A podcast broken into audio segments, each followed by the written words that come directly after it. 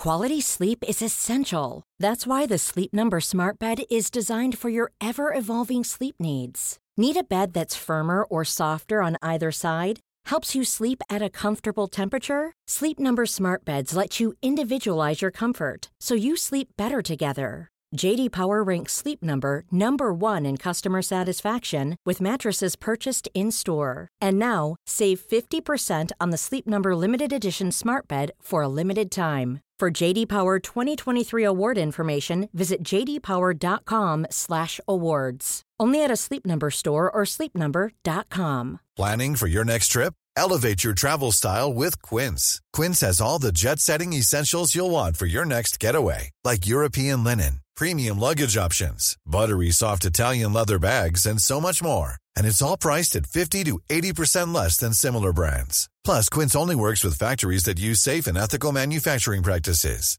Pack your bags with high-quality essentials you'll be wearing for vacations to come with Quince. Go to quince.com slash trip for free shipping and 365-day returns.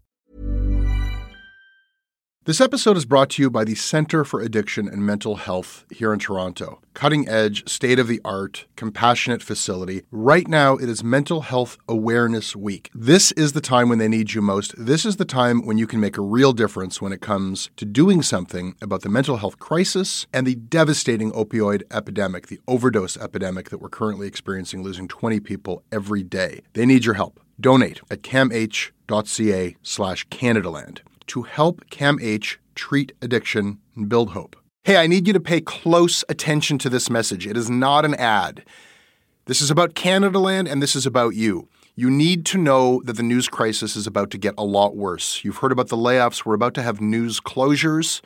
And it's very likely that we're going to be seeing the defunding of the CBC. Where are you going to get your information from? What can you do about this? You can support Canada Land. We need you to. And so for this month and this month only, you can become a Canada Land supporter and get everything our supporters get for just $2 a month. That is an almost 80% discount. The clock is ticking on this. It disappears at the end of the month, and then we will not offer it. We need your support. We need to keep news coverage alive in Canada. Go right now to canadaland.com slash join. And thank you.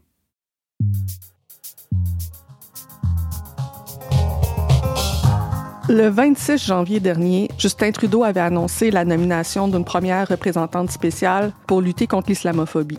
C'est Amira El-Gawabi qui avait été nommée à ce nouveau poste, ex-journaliste et directrice des communications de la Fondation canadienne des relations raciales. Ça suscite beaucoup de réactions. En fait, on parle d'une éclipse médiatique presque totale.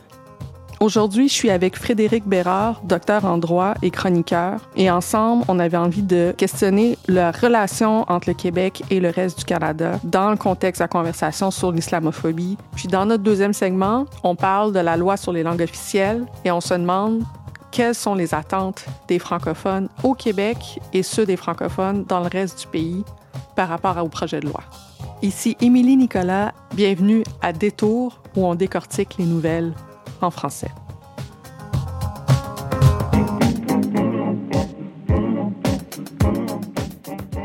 Cet épisode est commandité par Alessia Passafium, Carly Armenaud, Jean-Luc Bernier, Ariel Ross, Émilie Reynolds-Royer, Christian Larivière, Lorraine Larmour et Mathieu. Bonjour, je m'appelle Mathieu Abermacher et je suis un étudiant en droit à l'Université de Moncton. J'écoute des tours parce que c'est intéressant d'avoir du contenu de la qualité de Canada Land sans la voix de Jesse Brown. Plus de reportages sur la seule province officiellement bilingue au pays seraient bienvenus. Les néo-brunswickers sont en train de perdre le système d'immersion française, ce qui pourrait avoir un effet néfaste sur la francophonie à travers le pays.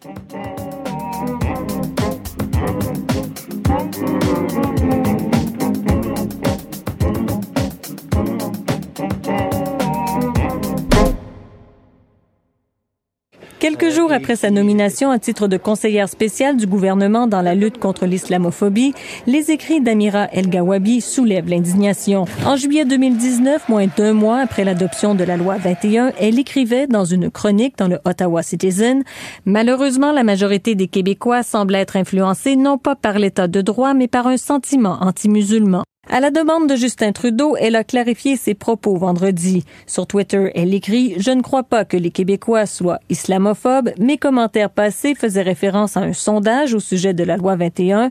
Je travaillerai avec les partenaires de toutes les provinces et régions pour m'assurer que nous combattons directement le racisme. Avant de trancher, le chef du Bloc québécois, lui, demande à s'entretenir avec la principale intéressée. Mais il se pose des questions sur les intentions de Justin Trudeau. Le premier ministre du Canada, Justin Trudeau, travaille travaille hardiment à donner mauvaise image, mauvaise presse et à culpabiliser les Québécois en les prétendant racistes, xénophobes ou islamophobes. Bonjour Fred. Allô?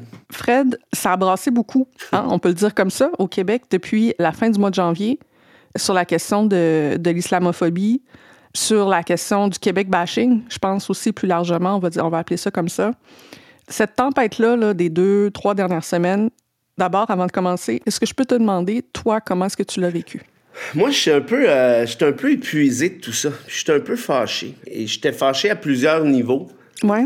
Une des affaires qui me, qui me désole le plus, c'est cette espèce de, de maladie victimaire de crier au Québec bashing à chaque fois qu'il y a un commentaire qui, bon, moi, apparemment, je ferais du Québec bashing à journée longue. Ah ouais, toi aussi? Oui, c'est ça. Je vois pas trop où je ferais ça.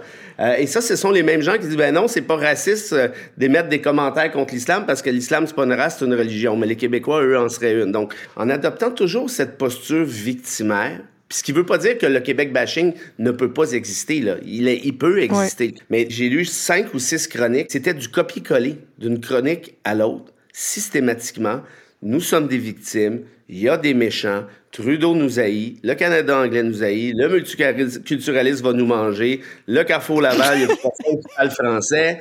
Euh, c'est quand même assez incroyable. Excuse-moi, je ris, mais c'est pas drôle, Fred. Non, mais ben, c'est quand même un peu drôle aussi. Mais c'est parce que là, on dirait qu'on n'est pas capable au Québec de passer une semaine sans avoir un ennemi commun. Il me semble que ça serait pas grave. Mettons qu'on passe une semaine, deux semaines, même un mois, en disant on est assez robuste comme peuple culturellement parlant, linguistiquement parlant, pour, je sais pas, prendre une bière tranquille, puis relaxer sa terrasse, puis dire, c'est pas plus grave que ça, là, ça va bien aller. Je sais pas. En tout cas, c'est peut-être moi qui rate le coche complètement, mais je ne me sens pas assiégé et je me réclame de ce droit de ne pas me sentir envahi. Bon, puis ça, s'il y en a qui qualifient ça de Québec bashing, ben libre à eux. Félicitations, Fred, pour euh, ton sentiment de sécurité culturelle. C'est rare de ce temps-ci. Écoute, tu as dit beaucoup de choses, tu as dit vraiment beaucoup de choses, mais je pense que ce que je retiens de ce que tu as dit, c'est que, parce que la question partait de ce qui s'est passé spécifiquement avec la nomination d'Amiral Gawabi, puis de toute la conversation sur l'islamophobie, la loi 21, etc., c'est que finalement, pour comprendre ce qui s'est passé autour de ça, faut vraiment élargir sur, dans le fond, le contexte médiatique général dans lequel on est euh, depuis 10, 15, 20 ans, où, un peu comme tu dis, là, les gens sont en train de, de sincèrement chercher des ennemis, puis de chercher des menaces envers le Québec, et que les cibles changent, mais que ce réflexe-là est de plus en plus fort et de plus en plus encouragé comme modèle d'entreprise carrément, comme modèle d'affaires mm-hmm. dans certains médias, puis que si on comprend pas ça, on comprend pas l'ampleur de la réaction qui s'est passée dans les deux dernières semaines, puis moi, c'est ce que je comprends dans tous les autres exemples que tu donnes, c'est que finalement, on est, c'est, comme l'écosystème est, rendu là. Il y a quelque chose dans l'eau, quelque chose dans l'air euh, médiatique. Puis quand il y a des choses comme ça qui se passent, quand il y a des nominations comme ça qui se passent, ça passe dans le tordeur de cet écosystème-là, dans le fond. Mais reste qu'à un moment donné, si ça devient non seulement une, cassette, mais, mais en plus de ça, je dirais même un modus operandi pour voir c'est toi l'anthropologue, c'est pas moi, mais pour voir toute l'espèce de. La seule lorgnette pour analyser notre, euh, nos, enjeux sociétaux, si c'est celle de la victime, c'est celle de l'attaque constante, ben on n'en sort plus. Puis ça, c'est assez bien démontré que souvent, les victimes deviennent elles-mêmes aussi bourreaux. Et là, je ne suis pas en train de dire que les Québécois sont des bourreaux. Ce que je suis en train de dire, c'est que souvent, on est moins sensible à la réalité d'autres minorités du fait que nous l'avons été nous autres, nous autres mêmes. Donc, bref, tout ça pour dire que j'ai l'impression, puis corrige-moi si je dis des, des, des, des sornettes, mais j'ai franchement l'impression particulièrement depuis 10-15 ans, depuis les accommodements raisonnables, qui étaient d'ailleurs, hein, ça c'est quand même assez ironique, puis il faut le dire, la conclusion principale de Bouchard-Taylor, c'est que la crise des, accommodements raisonnables n'a jamais existé au Québec ailleurs que dans un média. Ça n'a jamais existé, cette affaire-là.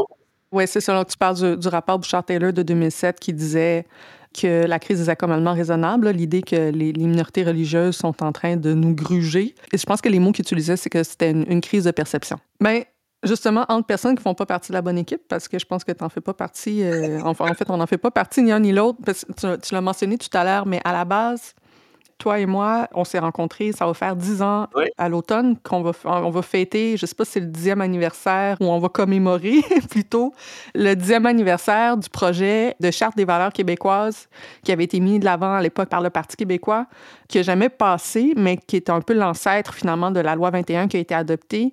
Et il y avait tout un mouvement de la société civile qui s'était créé pour résister à, cette idée-là que les valeurs qui étaient mises de l'avant dans ce projet de loi-là avaient quoi que ce soit à voir avec les valeurs québécoises on s'est rencontrés dans ce contexte-là et ben, chacun de notre côté, on a continué à ce type de combat-là, euh, chacun à notre façon. Moi, je suis partie pendant plusieurs années à Toronto. Dans ce contexte-là, je pense que c'est important de mentionner aussi, ne serait-ce que par transparence, que j'ai à, plusieurs reprises eu l'occasion de, de, discuter avec Amira Egawabi, qui est une personne qui aussi est sur ce dossier-là de l'Ontario depuis plusieurs années, qui a été euh, impliquée dans plusieurs organismes pan-canadiens et que moi-même, je suis sur le CA, donc de la Fondation canadienne des relations raciales, qui l'engageait jusqu'à récemment. Donc, moi, je vois ça et en fait, je vois la manière dont on parle d'elle comme si c'était euh, un vampire euh, monstrueux euh, qui mange des bébés. Et en fait, en fait, moi, je, je, vois qui c'est. Je vois qui c'est. Donc, je comprends qu'il y a pu avoir aussi des, des maladresses peut-être dans la manière d'exprimer certaines idées. Maladresses au sens politique du terme, lorsqu'on comprend les sensibilités au Québec. Mais il y a un écart entre je veux dire, entre la maladresse et la réaction médiatique, l'acharnement, la quantité de chroniques qui a été écrit là-dessus, les photos, les attaques personnelles, la haine, les menaces envers une personne qui était même pas encore en poste à l'époque, c'était d'un niveau ahurissant pour une personne qui est nommée finalement première représentante spéciale pour lutter contre l'islamophobie. Qu'est-ce que ça mange en hiver, ça? en fait, le poste de, représentante spéciale pour lutter contre l'islamophobie. Un truc qui a été écrit la semaine passée, le 8 février, dans ta chronique dans le journal Métro, que j'ai trouvé euh, super intéressant. Je te cite, Fred. Tu dit Reste que l'affaire est utile à quiconque souhaite envoyer les projecteurs ailleurs, allant jusqu'à réclamer en toute outrecuidance l'abolition même d'un poste pourtant assimilable à la tarte aux pommes. Donc, en fait, ce poste-là pour lequel on, on s'est déchiré depuis trois semaines, est-ce que tu sais c'est quoi, toi? Parce que moi, je suis pas sûr encore. ben, quand je disais tarte aux pommes, évidemment, je pense que les contours du poste resteront à être définis. Là, puis euh, évidemment, ça, pour, l'instant, j'en sais rien. Mais, mais moi, de ce que j'en comprends pour l'instant, c'est que c'est un poste justement tarte aux pommes. Genre, OK, il y a de l'islamophobie au Canada, luttons contre l'islamophobie au Canada. Euh, établir, je sais pas moi, des ébauches de politique, des ébauches d'initiatives, des, des, elle va proposer des trucs au bureau du premier ministre. À la limite, est-ce que, bon, il y en a certaines d'entre elles qui vont cheminer, d'autres qui vont foirer, comme c'est toujours le cas de toute manière. Qui peut vraiment être contre ça, à part des islamophobes? Moi, c'est moi, c'est ce bout-là, là, c'est là que je décroche. Mm-hmm. Mais je ne pense pas que c'était la bonne personne pour le poste avec les propos qu'elle a tenus. Là, on pourra dire oui, mais c'est une maladresse, oui, mais il faut pas virer fou, oui, mais elle n'a pas complètement tort, ce qui est pas faux. Mais je pense que c'est le genre de poste qui doit être décerné à quelqu'un qui est rassembleur. Maintenant, est-ce que ça existe quelqu'un qui peut être rassembleur pour ceux qui sont contre la pâte aux pommes? Je suis pas sûr. C'est ça, en fait, la, question, la question sur laquelle je voulais t'amener parce que euh, je me demande qui peut avoir ce poste-là, sincèrement. C'est comme si les opinions qui ont été exprimées, qui ont suscité scandale ici, c'est, on parlait de tarte aux pommes, à l'extérieur du Québec, c'est de la tarte aux pommes. C'est mhm. comme si l'écart culturel, mhm. euh, l'incompréhension des subtilités de pourquoi la laïcité est apparue dans l'histoire québécoise est tellement grande que, à moins d'être du Québec, personnellement, je connais personne qui fait ces nuances-là qui n'est pas québécois. Donc, du moment que tu as quelqu'un qui n'est pas du Québec et qui a lutté contre l'islamophobie, les chances d'avoir des, des, phrases qui ont été formulées d'une manière qui allait faire réagir les nationalistes ici sont de 99,999 de ce que je connais de la lutte de ces enjeux-là ailleurs au Canada. Puis, si tu as une personne québécoise à ce poste-là, même Boshra Manaï, qui est québécoise, s'est fait servir la même chose. Parce que quand les eh Québécois ont lutté contre la loi 21, on est tous des mauvais Québécois, on est eh tous euh, des envoyés, des espions du Canada anglais à la solde des islamistes, etc. Donc, finalement, je ne sais pas qui peut avoir ce poste-là et rassembler, finalement. Tu sais, comme toutes les, les, ce que tu dis depuis tantôt, si tu rassembles, ah, Fred, tu pourrais pas l'avoir non plus, le poste, là. Donc, euh, finalement, tu sais, c'est qui? Y a-tu quelqu'un qui peut l'avoir? Un instant, là. Contrairement à beaucoup d'autres, moi, j'ai jamais rendu être rassembleur. Ça, c'est la première des choses.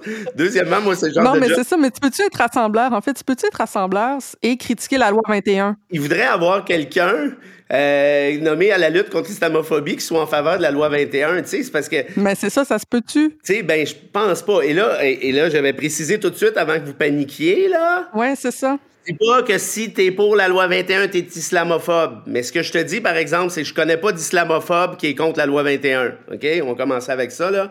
Fait que là, moi, tu sais, les accusations du le traître, le ci, le ça, le mamie, mes mamans, et, écoute, j'en sais quelque chose parce que je la conteste, la loi 21, devant les tribunaux depuis 2000, euh, depuis qu'elle a été adoptée, 2019. Ouais. Fait que ça fait quatre ans que ben, j'étais déjà considéré comme paria avant, mais là, je le suis euh, nec plus ultra, puis c'est correct, j'assume mon titre. Voilà. Voilà. Je voulais te revenir sur, euh, sur un tweet que j'ai trouvé fascinant, puis il y a eu plusieurs chroniques là-dessus par, par la suite. C'est comme s'il y a eu le, le, cœur de, de, la crise où tout le monde s'est mis à écrire dessus. Puis il y a eu Philippe Mercure, qui est euh, éditorialiste à la presse, mhm. qui a dit je l'avoue en toute naïveté, la quantité et la violence des propos islamophobes qui déferlent dans ma boîte courriel depuis deux jours me renversent. Ça fait vraiment peur et ça doit se savoir. Et puis, il y a d'autres personnes par la suite qui ont dit, en fait, des journalistes qui voient que lorsqu'ils écrivent sur ce sujet-là, ils voient la haine qu'ils reçoivent, ils voient la haine qui existe dans la, dans la population et qui, à ce stade-ci, 15 ans après la crise des accommodements raisonnables, 10 ans après la Charte des valeurs, sont surpris de la quantité et la violence des propos islamophobes c'est pas drôle. On rit, mais on rit pour pas pleurer, right? Je, dire je, je sais pas, puis je juge. Écoute, je juge pas. Je veux pas ainsi ici interpeller qui que ce soit personnellement parce que je pense a des personnes qui ont dit tout haut l'état de choc que plusieurs personnes ressentent tout bas. Mais c'est quand même, c'est quand même incroyable.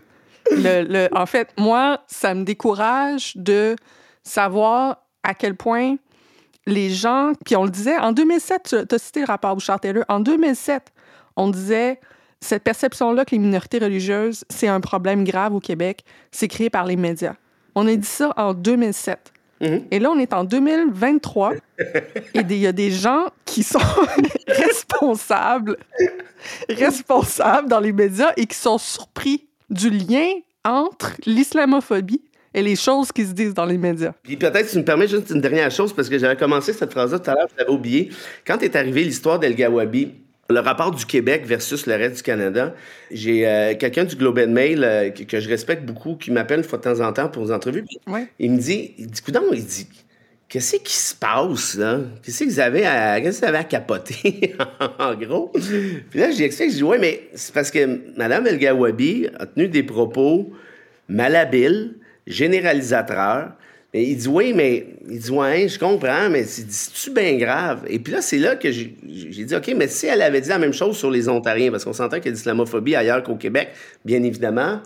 Il dit ouais, puis là, on a, on a poussé un peu sur le, bouchon du Québec bashing pour ce que ça veut dire. Mmh, ouais. Et là, il m'a sorti quelque chose de super intéressant qui entre, je pense, qui fait lien avec ce que tu as dit tout à l'heure, dans l'optique où il explique et tu sais, pour nous, évidemment, lui-même généralise, on s'entend bien, mais pour nous, le Québec, c'est pas une minorité vulnérable, une minorité linguistique, oui, culturelle, évidemment, mais, mais qui est robuste, qui, a, qui, son État, qui adopte ses lois, qui a son gouvernement, qui a son fric, et ainsi de suite. Donc, à chaque fois, peut-être, il dit qu'on se gâte un peu plus sans même s'en rendre compte, parce que pour nous, c'est pas considéré comme étant une minorité comme aussi vulnérable que, par exemple, justement, les femmes musulmanes. Puis juste, je sais pas ce que tu en penses, tu connais Toronto mieux que moi, mais je trouvais que c'est une explication qui, à première vue, est intéressante. Oui, absolument, absolument. Puis j'ai écrit là-dessus aussi dans le Devoir la semaine passée, où je disais essentiellement une perception vraiment répandue surtout chez les, les, plus âgés au Canada anglais, les gens qui se rappellent du référendum, mm-hmm. qui se rappellent des négociations constitutionnelles, que c'est comme si le Québec est un espèce d'enfant gâté qui euh, se plaint la bouche pleine et qui utilise euh, son pouvoir dans la fédération pour essentiellement ralentir, ralentir le groupe. Et euh, excuse-moi. en tout cas, si on essayait de s'occuper de Québec bashing, c'est mal parti, cette chose-là. non, c'est ça, mais ça, c'est la perception, right? C'est pas la mienne. Mais c'est la perception que certaines personnes ont. Et je pense qu'à partir qu'on comprend que c'est ça, la croyance de base, ça explique beaucoup des commentaires euh, qui sont faits, qui effectivement vont cibler le Québec en particulier en se disant, ben voyons donc, pourquoi vous chialez? C'est à partir, quand on comprend que c'est ça la croyance de base, qu'on a des conversations avec les gens, là, ça explique énormément euh, l'angle médiatique qui est pris pour aborder certaines questions à partir de Toronto. Uh ben, ben, je, je, suis à l'aise avec ça. Puis, puis ça revient peut-être un peu à, à ce que j'ai dit tout à l'heure. On s'est tellement victimisé pour tout et pour rien que là, on est rendu ultra méga sensible et susceptible à toutes sortes de, de, trucs qui en valent peut-être pas la peine. ça veut pas dire qu'il y en a pas. Moi, moi les propos d'El Gawabi, je les ai dénoncés. Je, trouvais que c'était généralisateur puis réducteur. Bon, mais on peut, on peut ne pas aimer un et ne pas aimer l'autre. Maintenant, est-ce que tout ce qui vient d'Ottawa est nécessairement une attaque frontale contre le Carrefour Laval? Tu sais, je pense pas. C'est une bonne façon de le dire. Dernière question en terminant, Fred. Euh, là-dessus. Je pense que les gens qui nous écoutent en ce moment, qui ne connaissaient pas, voient que tu ne manges pas tes mots. Hum. Mais euh, tu le fais en ayant le bon nom de famille, au sens où ça a l'air de venir des filles du roi qui étaient là déjà là dans le temps de Champlain. Ouais. Tu as la bonne face pour aller avec.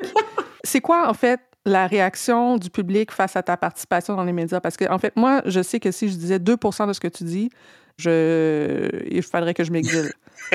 Donc, euh, c'est quoi la réaction que toi, tu suscites quand tu dis ce genre de choses dans les médias? Écoute, puis ça commence à faire un bout de temps, là, euh, ça va faire une dizaine d'années, 10-12 ans à peu près, je dirais, mm-hmm. euh, que, je, fais des médias là, depuis, depuis 3-4 ans, c'est pas mal pratiquement temps plein. J'imagine, de ce que je comprends, ça en fâche certains parce que, puis je reçois le commentaire souvent, euh, tu viens de région, tu es supposé être avec nous autres. Comment ça se fait que tu pas avec nous autres? Comment ça se fait que tu craches sur le Québec? Comment ça se fait que toutes les cultures sont bonnes sauf la culture québécoise? Je suis en train d'écrire un livre sur l'histoire d'Offenbach, qui est pour moi le plus grand groupe d'histoire du Québec. Euh, c'est parce que t'es qui, toi, pour me dire que j'aime pas la culture québécoise, par ailleurs? Là, ça sort d'où, cette histoire-là? Les attaques que tu as, puis j'aimerais pas être à ta place, qu'on se comprenne bien, là, je changerais pas de chaise avec toi, mais la virulence des propos ou des attaques que je reçois, et euh, comment je dirais inversement proportionnel justement à ma propre ethnicité en quelque sorte dans l'optique où c'est anormal pour eux que je ne sois pas. Et que là, quand je dis eux, je parle pas des Québécois, là, qu'on se comprenne bien, je parle des identitaires nationalistes, conservateurs, populistes. C'est pas pareil, là, c'est pas la même affaire. Ouais. Euh, mais ils comprennent pas que je fasse pas partie de leur groupe parce que, écoute, moi, je veux dire, je suis blanc, comme tu dis, probablement que, que, mes ancêtres, c'était une fille du roi puis, euh, puis un bandit là, qui ont été euh, envoyés ici dans un bateau. J'ai d'ailleurs la face d'un bandit. j'ai le droit de rire parce que les, les miens aussi, mais oui, vas-y. Évidemment, moi, j'ai le droit de le dire. Hein, si ce sont mes ancêtres, c'est pas vos affaires. Je veux dire, depuis quand une critique envers un régime, un système, euh, envers une culture, envers un réflexe, envers euh, euh, une stratégie politique devient nécessairement de la haute trahison?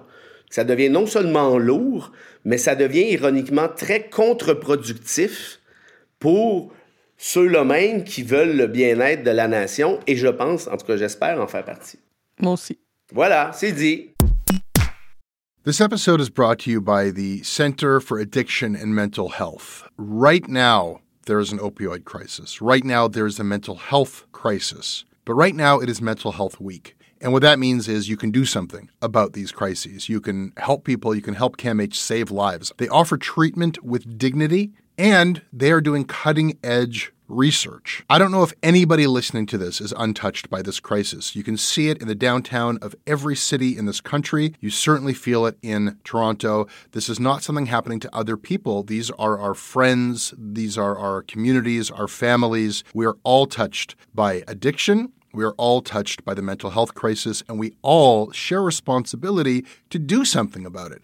Helping CAMH is something you can do about it Help change mental health care forever.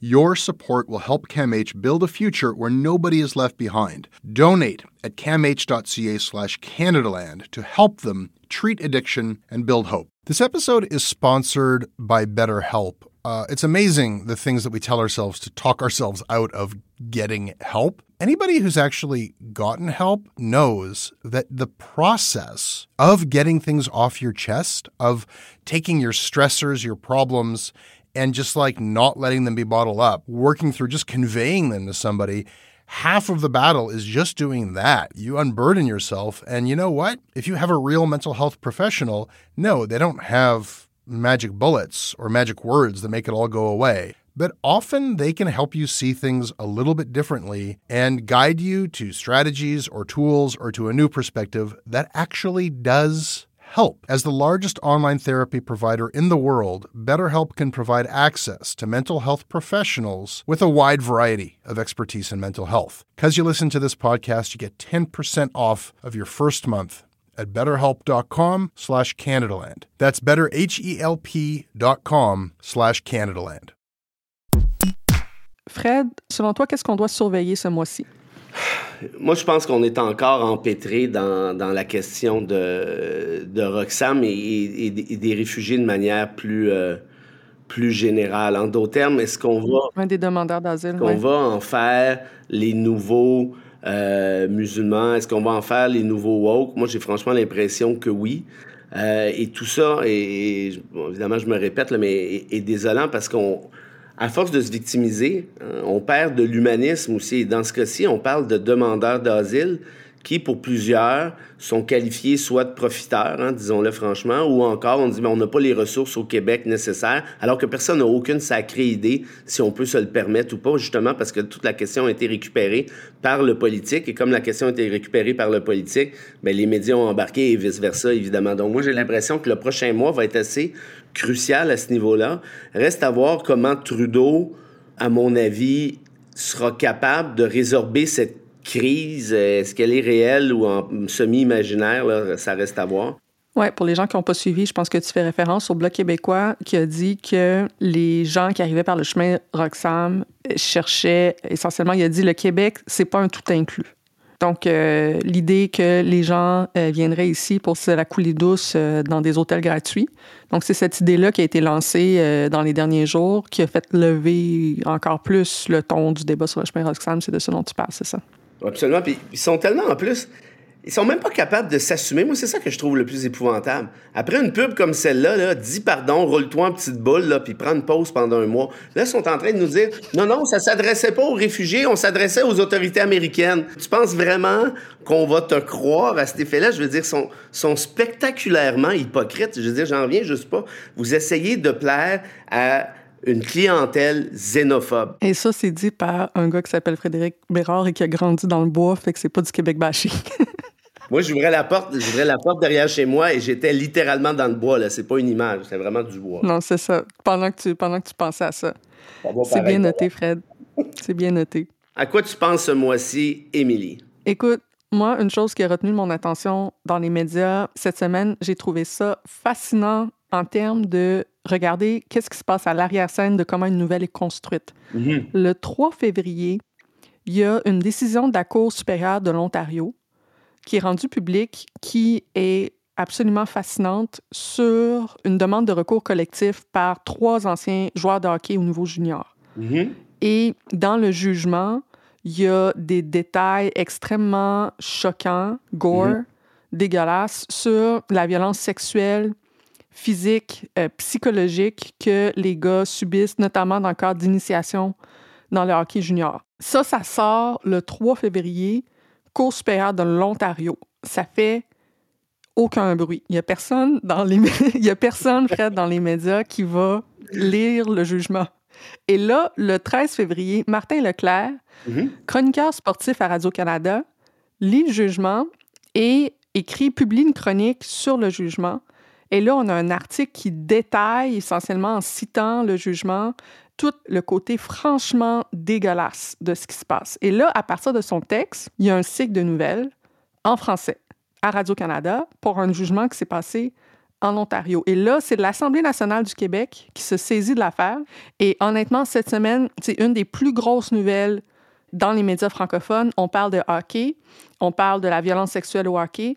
Et dans le Canada anglais, sincèrement, tu retrouves 5% de la couverture médiatique en français sur cette nouvelle-là, alors que c'est un truc qui touche le pays et que c'est un truc qui s'est passé en Ontario. Donc, en fait, il y, a des trucs un peu fous dans les deux solitudes, dans la manière dont les cycles de nouvelles sont créés et au-delà du, du fond du sujet, qui est vraiment un sujet absolument lourd et effarant, c'est dans le devoir qui demande à tous les services de police dans les, dans les régions du Québec, est-ce que vous avez reçu des plaintes pour violences sexuelles, pour agressions, etc., dans vos villes? Est-ce que vous avez l'intention de mettre en place des services pour des anciens hockeyeurs ou des hockeyeurs qui voudraient dénoncer?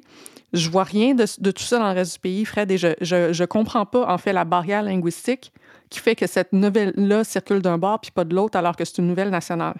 Aussitôt qu'il est question d'une décision de cours, de plus que 62 mots, là, c'est sûr que ça vire à catastrophe. OK? Je te le dis. C'est tout le temps comme ça. C'est tout le temps, tout le temps. Aussitôt que la décision est un peu complexe, puis Leclerc, tu vois, c'est un bon journaliste qui fait ses devoirs.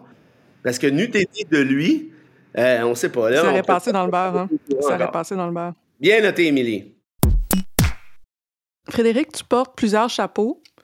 Tu es docteur en droit, tu es prof à l'université, tu es chroniqueur, et aussi, en 2019, tu as été nommé par le gouvernement fédéral à titre de président des consultations nationales sur la réforme de la loi sur les langues officielles. Et on parle beaucoup de la loi sur les langues officielles cette semaine. Il y a toutes sortes de débats qui se passent à la Chambre des communes, à savoir euh, quel député va voter de quel bord, et on va rentrer dans le détail. Mais est-ce que d'abord, tu peux nous partager, on en est rendu où dans cette réforme-là en ce moment? Qu'est-ce qui se passe avec cette loi-là?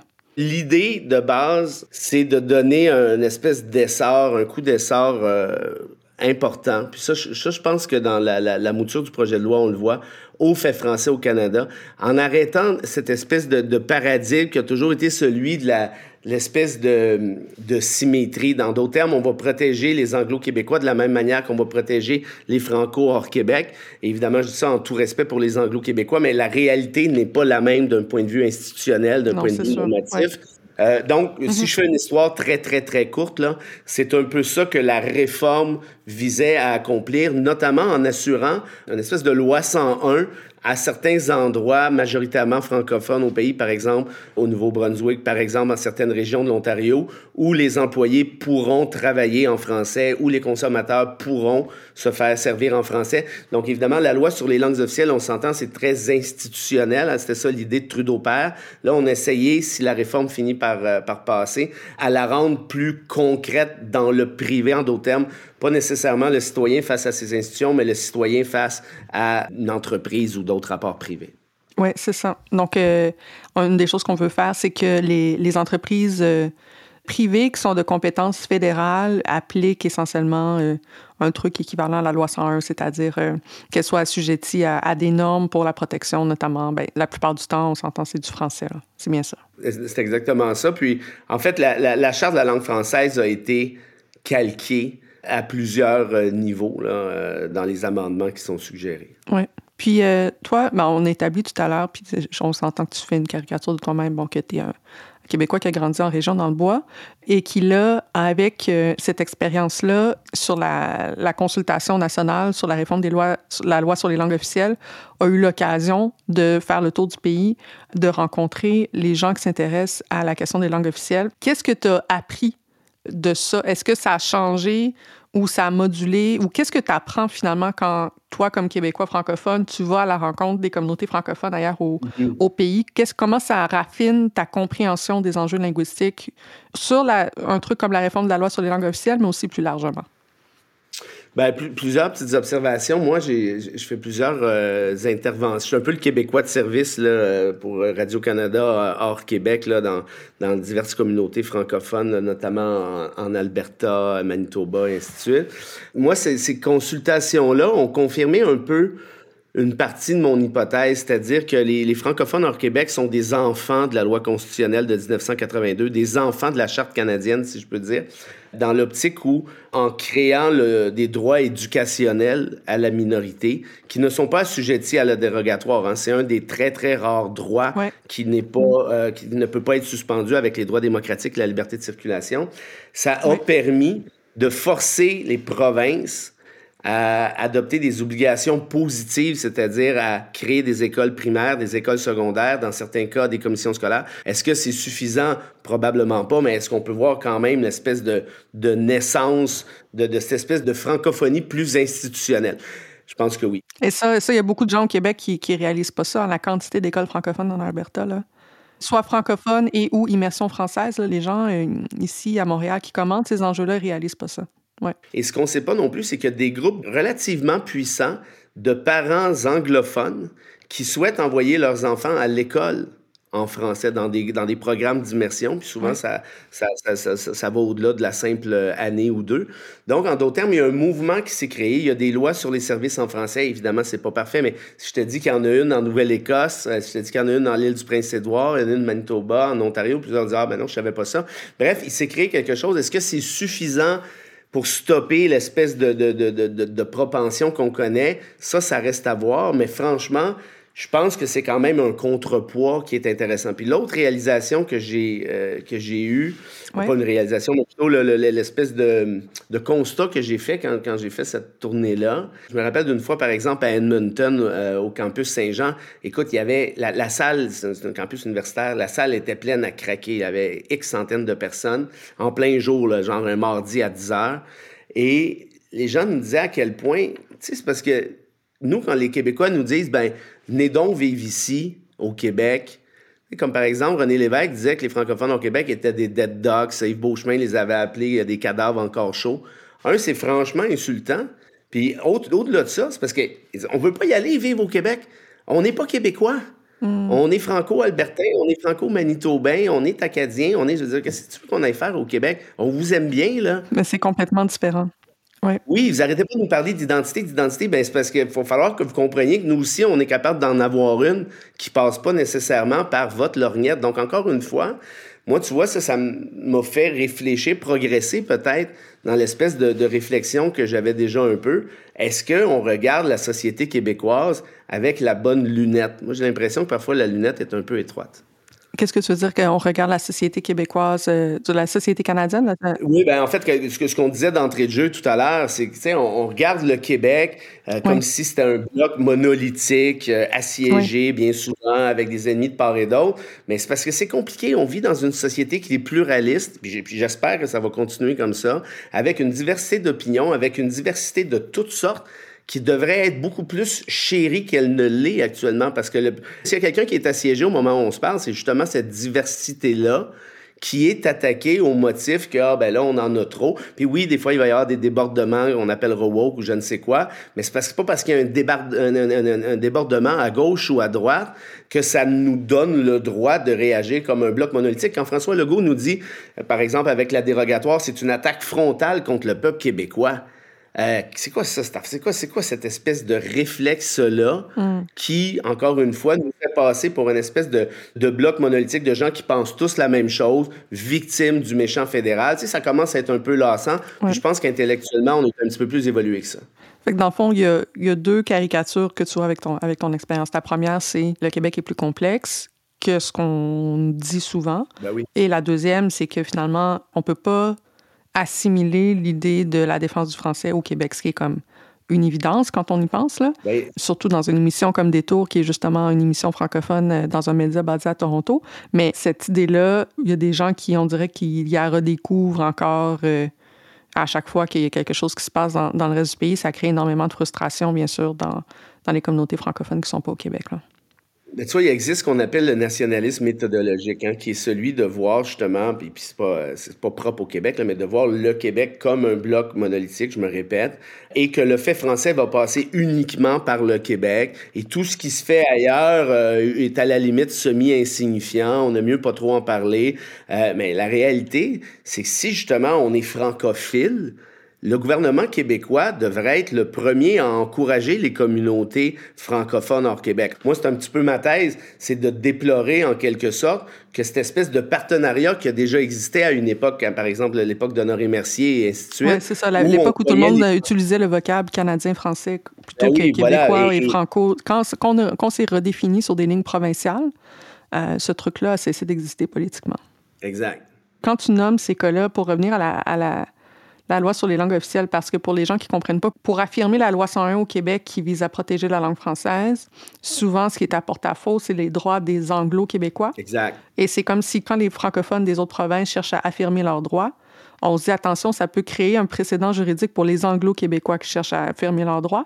Donc le Québec va torpiller à quelques reprises, comme tu disais dans l'histoire, est allé torpiller ce genre d'initiative-là par peur que ça donne des munitions aux Anglo-Québécois qui voudraient euh, critiquer certains aspects de la loi 101. Et c'est un peu ça qu'on voit cette semaine même, dans un certain sens, se dessiner aussi euh, à la Chambre des communes dans le débat sur l'adoption de la, de la, loi sur les langues officielles, où là, tu as des députés anglo-québécois qui disent considérer voter contre la loi sous euh, sa forme officielle, euh, qui aurait peur essentiellement qu'on en chasse dans une loi fédérale, donc la charte de la langue française euh, provinciale, qu'on se trouve à qu'on se trouve essentiellement mélanger les, les genres et à, et à nuire aux droits des Anglo-Québécois avec l'adoption de cette loi-là. Est-ce que tu peux débrouiller tout ça pour nous pour que les gens comprennent bien ce dont il est question? Moi, je trouve ça normal, je trouve ça sain. Hein, tu vois, quand je dis que je, je suis en faveur du pluralisme, qui est ce genre d'opposition-là, qui est ce genre de discussion-là, même que ça se fasse au grand jour, moi je suis à l'aise avec ça. Puis on est capable de remettre en question n'importe quoi en démocratie, là, à ce que je sache. Là. Par contre, au final, il va falloir arriver à une solution du bien commun. Et pour moi, la solution du bien commun, puis dans, dans, le comité d'experts où j'étais, c'était ça notre conclusion, c'est que tu dois sans enlever des droits aux anglo-québécois, tu dois en accorder aux francophones hors Québec. Et c'est pas parce que tu accordes aux, francophones hors Québec que tu es nécessairement dans l'obligation d'en accorder aux anglo-québécois non plus. Parce que si on regarde historiquement parlant, d'un point de vue institutionnel, il n'y a aucune communauté francophone hors Québec qui peut rêver des gains euh, ou même des, droits acquis, en quelque sorte, des Anglo-Québécois. Puis pour moi, je trouve que c'est une excellente chose. Le recul du gouvernement caquiste sur, euh, sur Dawson, je trouve ça déplorable, bon, puis ainsi de suite. Moi, j'ai fait ma maîtrise à McGill, j'ai enseigné là, j'y crois. Mais reste que, en quelque sorte, faut arrêter, puis c'est là l'erreur que font, à mon avis, les, les Miller et compagnie, de voir les, les, les, droits des Franco hors Québec en opposition avec ceux des Anglo-Québécois en disant, ben si on leur en donne à eux, il faut en donner aux Anglo-Québécois aussi. C'est parce qu'à un moment donné, c'est pas toujours un comment je te dirais, il n'y a pas toujours de, de, de, de, symétrie obligatoire. Et dans ce cas-ci, même c'est un peu ironique, parce que justement, s'ils souhaitent vraiment une symétrie, ben, il va falloir recrinquer les droits des Franco-Québécois pour espérer un jour que ceux-ci soient à la hauteur des droits obtenus par les Anglo euh, du Québec. Moi, ce que j'entends dans ce que tu dis, c'est que c'est le cadre légal, la conversation qu'on est en train d'avoir à Ottawa en ce moment sur ce projet de loi-là, mais aussi la conversation plus générale sur les langues officielles au Canada. C'est très difficile d'avoir de l'espace pour ce genre de nuances-là. Euh, et euh, souvent, quand on essaie de régler un problème, c'est comme si tout est pris dans une espèce de, de gros paquet qui fait que quand on essaie d'en faire avancer un, ça remet en question les autres. Ça crée des ennemis de circonstances et des alliés de circonstances, mais souvent des ennemis de circonstances, en fait, qui pourtant ont intérêt à travailler dans le même sens. C'est un peu, euh, un peu le bordel, en fait, Fred, tout ça. Tu as raison de dire qu'il y, y a, des cette espèce de tour de Babel, cette histoire-là, mais au final, ça, ça ne devrait pas l'être. Parce que, à ce que je sache, les anglo-québécois, puis j'en connais, j'en connais beaucoup, là, probablement pas autant que toi, mais j'en connais plusieurs, puis on, en a plusieurs qui sont, qui sont, on sait même plus à quel point ils sont vraiment anglo-québécois tellement ils parlent bien français, puis ils s'identifient aisément aux deux langues, euh, aux deux cultures, même si on peut appeler ça comme ça. Ces gens-là se sentent très profondément québécois, québécoises, puis je répète, j'en connais pas un million, mais j'en connais quand même plusieurs. Et ces gens-là souhaitent l'essor du français, incluant au Québec. Souhaitent l'essor du français ailleurs. Évidemment, il y a des esprits peut-être un peu plus obtus là, qui retombent dans les espèces de, de, de, de, de clivages de l'époque. Mais de manière générale, en 2023, si j'analyse la chose de, de mon œil de profane, les Anglo-Québécois, me semble, à mon avis, très, très, très profondément attaché au Québec, à sa culture et à la langue française aussi. Ça aussi, c'est un mythe qui, au final, va falloir déconstruire un jour. Donc, bref, est-ce qu'on est capable de, se délester de ces espèces de, vieux clichés-là qui sont à la limite un peu quétaines, en essayant d'arrêter de, mettre un et l'autre en opposition, puis d'assurer une espèce de bien commun? Puis le bien commun, bien franchement, c'est l'essor des, des communautés francophones hors Québec dans un premier temps, à mon avis.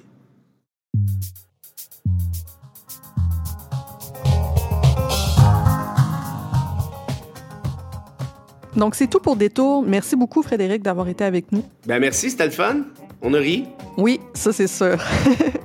Donc, s'il vous plaît, dites-nous ce que vous avez pensé de l'épisode. On a toujours envie d'entendre vos commentaires. Vous pouvez euh, nous trouver sur Twitter à Canadaland et vous pouvez toujours m'envoyer un courriel à emily at canadaland.com. Euh, où est-ce que les gens peuvent te trouver, Fred? Euh, bah, le classique, là, Facebook et Twitter, c'est mes deux seules plateformes, en fait. Si les gens veulent en apprendre plus sur toi, qu'est-ce qu'ils peuvent aller trouver?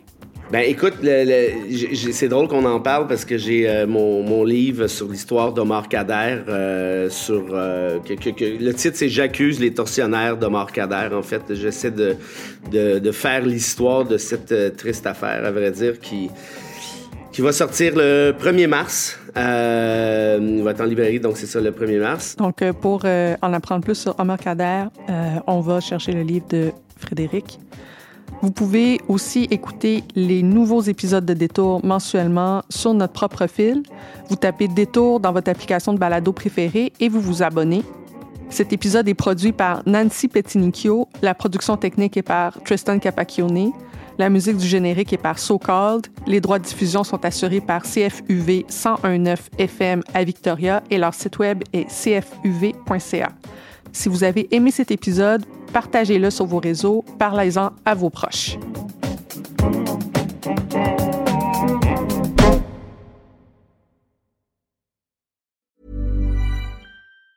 Planning for your next trip? Elevate your travel style with Quince. Quince has all the jet-setting essentials you'll want for your next getaway, like European linen, premium luggage options, buttery soft Italian leather bags, and so much more. And it's all priced at 50 to 80% less than similar brands. Plus, Quince only works with factories that use safe and ethical manufacturing practices. Pack your bags with high-quality essentials you'll be wearing for vacations to come with Quince. Go to quince.com slash trip for free shipping and 365-day returns. When you make decisions for your company, you look for the no-brainers. If you have a lot of mailing to do, stamps.com is the ultimate no-brainer. Use the Stamps.com mobile app to mail everything you need to keep your business running with up to 89% off USPS and UPS. Make the same no brainer decision as over 1 million other businesses with Stamps.com. Use code PROGRAM for a special offer. That's Stamps.com code PROGRAM.